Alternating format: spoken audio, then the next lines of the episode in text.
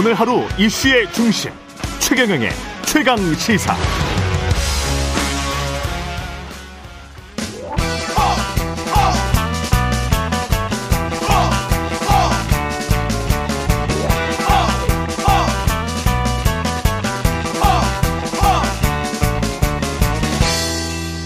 네. 진짜 오랜만에 뵙습니다. 최강 시사 정치펀치의 고정 패밀리셨는데 국민의힘 아, 최고위원 김재원 최고위원 앞으로 매주 금요일 이 시간에 박치기 왕 김재원으로 다시 고정전사로 출연하십니다. 박치기 왕 김재원 예. 어, 김일 선수가 갑자기 생각이 나고 예. 자꾸 네. 하셨지만 예. 네. 정말 인기가 좋으셨는데 우리 이제 네. 우리 마을에 전기가 들어오고 그 시골 산골 짝에 예. 전기가 들어오고 나서 예. 마을에 테, 텔레비전을 그 구입한 집이 있었어요. 예. 그 우리 뭐온 동네 사람들이 그 집으로 몰려가서 TV를 보는데 예. 그때 최고 인기가 이제 프로레슬링 이노키 이노키 안토니오 이노키가 예. 와- 와서 반칙을 일삼다가 예. 결국은 이노키가 주로 당수했었던 것 같고 그죠? 예, 가라데의 뭐 예. 가라데 예. 그래가지고 그 김일 선수를 링 밖으로 쫓아내면 네. 완전 집어 던지잖아요. 네. 그리고 나가서는 이 심판이 제대로 심판이 안 되니까 막 그 몸속에 에, 갖고 있던 그래서 뭐뭐칼 흉기 같은 거 흉기 같은 걸로 막 네. 주로 이제 그 뭐 금속 이렇게 끼어가지고 막 치면 근데 진짜 그 피가 그때 피가 진짜였을까요?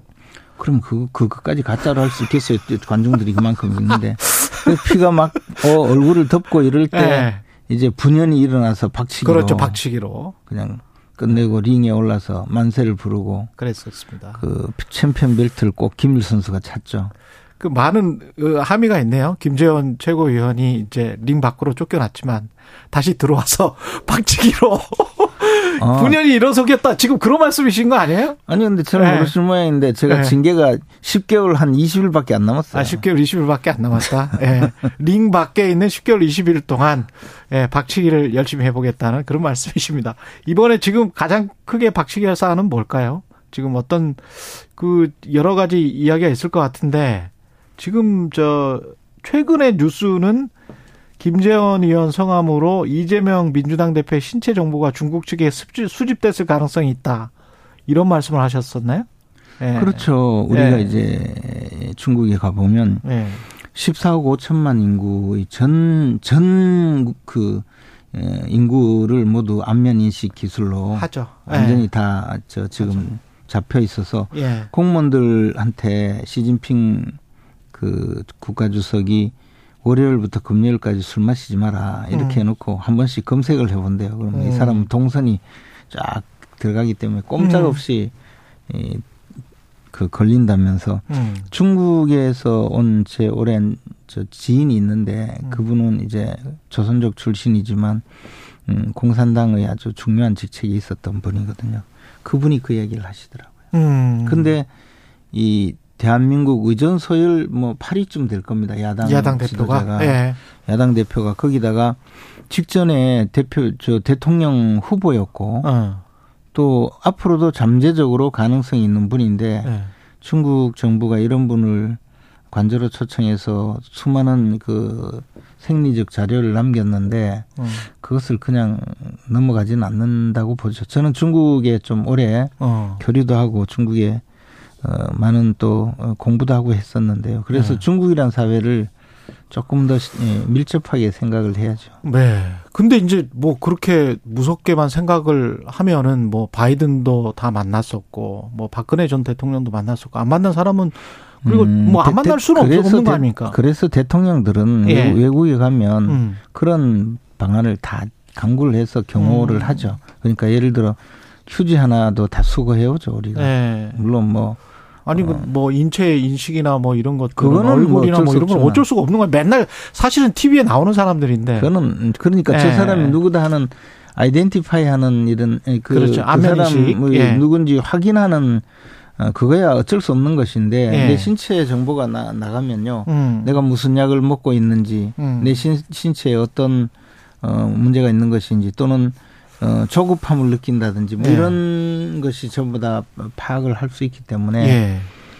예천 예컨대 뭐 2차 대전, 2차 세계 대전 당시에 예. 어, 세계 대전이 끝나갈 무렵에 어. 뭐 주로 삼국 정상들이 몇 번이나 회담을 했거든요. 어. 미국의 루스벨트 대통령, 그다음에 영국의 뭐 수상, 스탈린. 그리고 스탈린. 예. 그죠? 예. 그랬을 때 그, 르- 어, 그 당시 소련에서 음. 미국 루스벨트 대통령 건강 상태를 몰래 알아내서 이분이 오래, 오래 앉아서. 많이 아프셨으니까 그분이. 예. 예. 오래 앉아서 계실 수가 없다. 그렇죠. 그래서 예. 일부러 회담을 질질 끈다든가 또는 더 나가서 장광설을 스탈린이 일부러 했다고 그러더라고요. 짜증스럽게 만든다든가. 그래서 예. 예. 에이 그냥 빨리 서명이나 합시다 이러다. 한 40분 막 한 이야기하고 그다음에 뭐 회담 시작하고 뭐 이렇게 했다는 이야기는 저도 들었습니다. 그래서 그게 예. 국가 지도자가 될 분들의 신체 정보는 굉장히 중요한 거예요. 음, 그런 차원의 말씀이셨다. 그 오염수도 있고 지금 뭐 이슈가 여러 가지가 있는데 오염수 방류와 관련해서는 어제 MBC 보도를 보니까 한국인은 84%는 반대하고 일본인은 60%는 찬성하고 뭐 이런 보도가 나왔더라고요. 그 어떻게 보십니까? 이거는 지금 소금까지 사재기 한다고 막 그러는데 이게 어떻게 좀 잘 어루만져질 수 있을까요? 국민 정서가? 저는 저 국회 에너지 특위 위원장을 할때 예. 동일본 그 원전 현장에 직접 다녀왔어요. 예. 그리고 현장에 갔을 때 이 뚜껑이 날아간 그 원자로 앞에서도 있었고 어.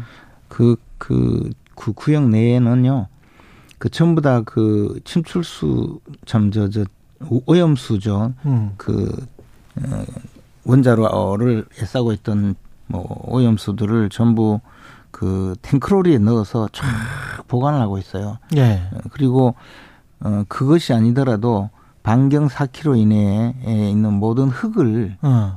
전부 수거해서 그 비닐 팩에다가 집어넣어 놓고 그렇게 하고 있고 예. 반경 4km를 넘는 사람들에게는 이제 이 들어와도 좋다. 음. 그 주민들은 들어오셔서 여기 뭐 농사를 지으라. 음. 이런 상황이었어요. 제가 예. 갔을 때 2019년도. 2019년에 네. 가셨군요. 근데 예. 그때 이야기 듣기로는 주민들도 어, 한 30% 정도 외에는 30% 정도가 들어와서 생활을 하는 그런 상황이었거든요. 일본 저는 사람들이 원래는 그러지는 않는데. 그렇죠. 근데 예. 근데 이제 저는 그 상황이 지금 뭐 특별히 낮은 건 없다고 봐요. 왜냐하면 예. 방사능의 반감기가 있기 때문에 그렇죠. 제가 갔던 2019년이나 지금 2023년이나 비슷한 거죠. 체르노빌 보십시오. 체르노빌 반감기 아직도 뭐 해가지고 사람들 잘 못 들어가잖아요. 거기는. 근데 여기는 이제 예. 일본 정부는 굉장히 이 부분도 일본의 국토다 해서 어. 이 사고가 있기 이전 단계로 돌리기를 가장 원해요. 음. 어, 그러니까 후쿠시마에서 생산된 농산물이나 수산물을 어, 우리가 판매해주자 이거 아주 좋은 저 깨끗한 농수산물이다 해서 음. 어, 판매 부스를 예, 중요 역마다 만들어 놓고 판매하는 것도 봤거든요. 예. 그래서 이제 일본의 의도는 이 오염수 탱크를 그냥 현장에서 계속 보관하고 있기는 예. 뭔가 이제 과학적 근거를 거쳤다 이렇게 해서 방류를 하고 현사 이 저 계속 사고가 없었던 당시로 돌아가고 싶어 하는데 예. 설사 그 어, 객관적인 데이터로 뭐 그것이 음. 어, 침출 저 처, 처리수 내지 오염수를 방류한다고 해도 음. 어, 일본 국민들 스스로가 찬성하는 것은 관계 없기 때문에 이, 이, 이 분야에 사는 분들하고 무관한 쪽이잖아요. 예. 그 전체 여론조사하면, 아니, 뭐, 차- 찬성이 나오겠죠. 근데 예. 후쿠시마에서 터전을 잃은 사람 또는 거기에 살아야 되는 사람들의 입장에서 과연 오염수를 방류하겠다고 하면 여론조사를 하면 어떻게 나올까? 저는 음. 뭐 그런 생각이. 근데 한국인이 84%나 반대를 했다는 거는 정부가 어제도 뭐 해양 방류가 최선이고 우리 몸에도 해가 없을 거다 강조하면서 매일 앞으로 브리핑을 하겠다 음. 이렇게 했는데 이게 소금 사재기 사태가 나오고 이러는 것들은 국민들이 믿지 못하고 있다는 거 아닙니까? 그렇죠. 근데 예. 저는 뭐 개인적으로 음. 개인적으로 그쪽에서 오염수를 방류한다 하더라도 예. 그것이 우리나라 해역으로까지 밀려와서 우리나라의 뭐, 뭐 수산물이라든가 예. 어, 그에 대해서 피해를 준다고 생각하지는 않아요. 예. 과학적으로는 예. 그러나 우리는 이웃 나라에 있는 일본과 물론 음. 잘 지내기도 해야 되지만 이 부분에 대해서는 그래도 우리 목소리를 낼 필요가 있죠. 저는 한덕수 총리가 국회 답변에서 어. 금을 마실 수 있냐고 물었을 때 마실 수 있다. 마시겠다라고 이야기를 한 건데 사실 그거는 조금 부적절한 거 아닌가 생각했어요. 굳이 네. 굳이 그렇게까지 앞장서서 나갈 필요가 뭐 있겠느냐. 차라리 음. 그 바닷물인데 10년 동안 고여 있는 바닷물을 내가 왜 마시냐고. 음. 음. 당신은 수돗물 마시냐고. 그렇 그렇지. 그렇게 네. 좀 세게 오히려 네. 그 질문 자체가 아주 우문인데 그게 네. 우문을 그런 식으로 좀 했었으면 더 좋았지 않을까. 이 정부가 마치 어, 그 너무 끌려 들어간다는 인상을 너무 일본을 대변한 듯, 듯한 그런 모습을 보일 필요는 없지 않습니까? 그러니까 네. 그러니까 우리 입장에서 계속 이야기를 하면 되는 것이죠. 저는 네. 그래서 그, 그 답변 자체는 조금, 조금 너무 그, 저, 감정적이었, 예, 감성, 감성을, 국민들의 감성을 네. 제대로 그 반영하지 못했다 그런 생각을 했어요. 결과는 이, 똑같더라도. 이동, 지금 현재 상황에서, 물론 뭐 민주당도 좀 이따 물어보겠습니다만은, 여쭤보겠습니다만은, 어, 민주당도 뭐 여러 가지 그 논란이 있기 때문에, 네. 어, 대통령실이나 국민의힘이 어떻게 판단할지는 모르겠습니다만 이동관 특보 같은 경우에 학폭과 과거의 어떤 발언들이 있는데 이거 두 개를 무릅쓰고 이렇게 할까요? 어떻게 보세요? 저는 음. 사실 방송통신위원장으로서 이동관 특보가 뭐 잘 할 수 있는 사람이라고 생각합니다. 음. 그리고 그분 뭐 학폭 논란도 뭐, 뭐, 물론 학폭이 사실이라면 좀 굉장히 좀 요즘 분위기에 맞진 않지만 음. 피해자 중에 뭐 한 사람 정도는 아예 나는 피해자가 아니다 이렇게 주장하고 나섰잖아요. 음. 예. 그러면 어 지금까지 그 뭐 저 나왔던 여러 가지 학폭 관련 기사라든가 주장이 사실이 아닐 가능성도 있고 음. 또 어, 그 정도의 심각한 정도의 학폭이 아니고 예. 그저 또래들끼리의 뭐 수준 음, 또래 또래들끼리 갈등 상황으로 끝났을 수도 있잖아요. 그래서 네. 지금 지명되지도 않는 분에 대해서 어. 어. 뭐 학폭 논란이 있으니 들어가라 이렇게 이야기하는 것은 저는 맞지는 않다고 봐요. 과거 발언들 그다음에 과거 행적들 같은 경우는 뭔가 방송을 관리하려는 듯한 태도, 통제하려는 듯한 태도가 분명히 보이기는 하더라고요. 홍보 소속실에 있었을 때 뭐 보면 뭐 문제 보도라고 몇 개 보도를 뭐 낙인을 찍은 다음에 그 다음에 그거는 조치를 하니까 조치 결과는 10시 이후에 비보도 이런 게 이제 문서로 나왔지 않습니까? 네. 예. 근데 요즘에 그 우리나라가 이제 노무현 문재인 정부를 거치면서 음. 온갖 사회의 진취전 양상이 굳어지고 있다고 봐요. 음. 그러니까 대통령이 바뀌어도 어, 장관이 바뀌고 대통령이 바뀌었는데도 실제 결정권을 행사하는 그 단계에 음. 가면 새로운 진지전이 벌어지고 있어서 음. 대통령이 원하는 그런 정책 방향으로 못 나가거나 거꾸로 음. 나가거나 예. 뭐 이런 경우도 많이 있다고 생각하는데요. 예. 지금 말씀하신 대로 방통위원장 한 분이 그런 생각을 과거에 가지셨고 그런 어, 저 방향이 있다고 하더라도 음. 일선에서 과연 그렇게 돌아가지 않잖아요. 각그 음. 취재 일선에 있는 그 언론인들부터 시작해서 예. 편집국까지 그렇게 안 될 것이다. 이동관 특보가 예. 임명된다고 하더라도 예. 공정하게 처리하지 않을까 생각하고 음. 특히 지금 직전 방통위원장은 그 KBS 아니고 그 TV조선의 재인가 문제에 음. 부당하게 개입한 분 아니겠어요? 음. 그래서 재판을 지금 받고 있는데 예. 그분처럼 하지 않겠죠. 예. 지금 저 아까 제가 말씀드린 거 여론조사가 있어서 여론조사 개요는 지금 말씀드리고 네. 이어갈게요. 한국일보와 요미우리 신문이 지난 26일부터 사흘간 18세 이상 한국인 1000명과 일본인 1017명을 대상으로 실시한 공동 여론조사 그리고 한국일보는 한국 리서치에 의뢰했고 요미우리는 사내 여론조사부를 통해서 조사했다. 자세한 내용은 한국일보 홈페이지를 참조하시면 되고요. 그리고 민주당 같은 경우는 지금 싱하이밍 대사 발언도 발언이고 그 이후에 그 전에 체포 동의안 부결도 있었고 그다음에 이제 이제 혁신이 위원장 해서 뭐 혁신을 한다고 하는데 지금 이 김은경 교수는 어떻게 평가를 하고 계시고 앞으로 잘 될 것 같은지 어떻게 보십니까? 그런데 음. 민주당은요. 음. 이재명 대표를 끌어내리는 것이 가장 큰 혁신이에요. 그거밖에 방법이 없다. 그렇죠. 이재명 예. 대표가 존재하는 한 예.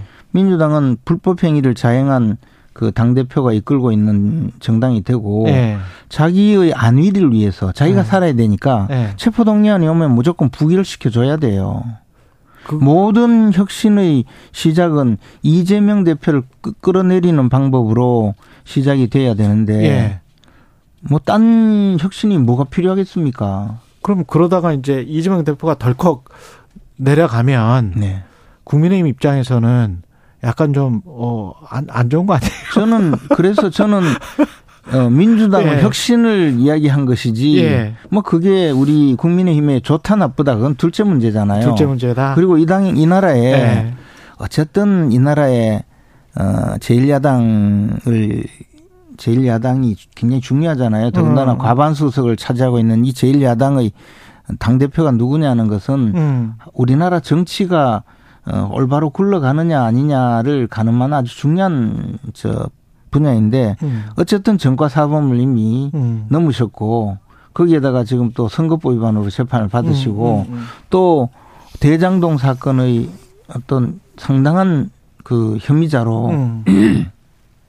그것도 지금 어, 수사가 진행되었고 지금은 또 뭐 대북 송금 문제부터 시작해서 아직도 남은 게 많아요. 예. 이런 분이 그 당 대표로서 그동안 민주당의 역사적인 어떤 역사적인 역할을 무시하고 어, 자신의 안위를 위해서 당을 이끌고 가고 있는 음. 이런 상황인데 혁신 이야기가 뭐 나올 게 뭐 있습니까? 그냥 음. 먼저 혁신위원장께서 이번에 임명된 혁신위원장께서 네. 좀 제대로 일을 하신다면 네. 어, 곧바로 이 재명 대표님부터 끄- 끌어내리고 시작하는 것이 맞다고 봅니다. 알겠습니다. 그렇지 않으면요 혁신이 네. 안 돼요. 알겠습니다. 여기까지 듣겠습니다. 예. 김재원 국민의힘 최고위원이었습니다. 고맙습니다. 고맙습니다.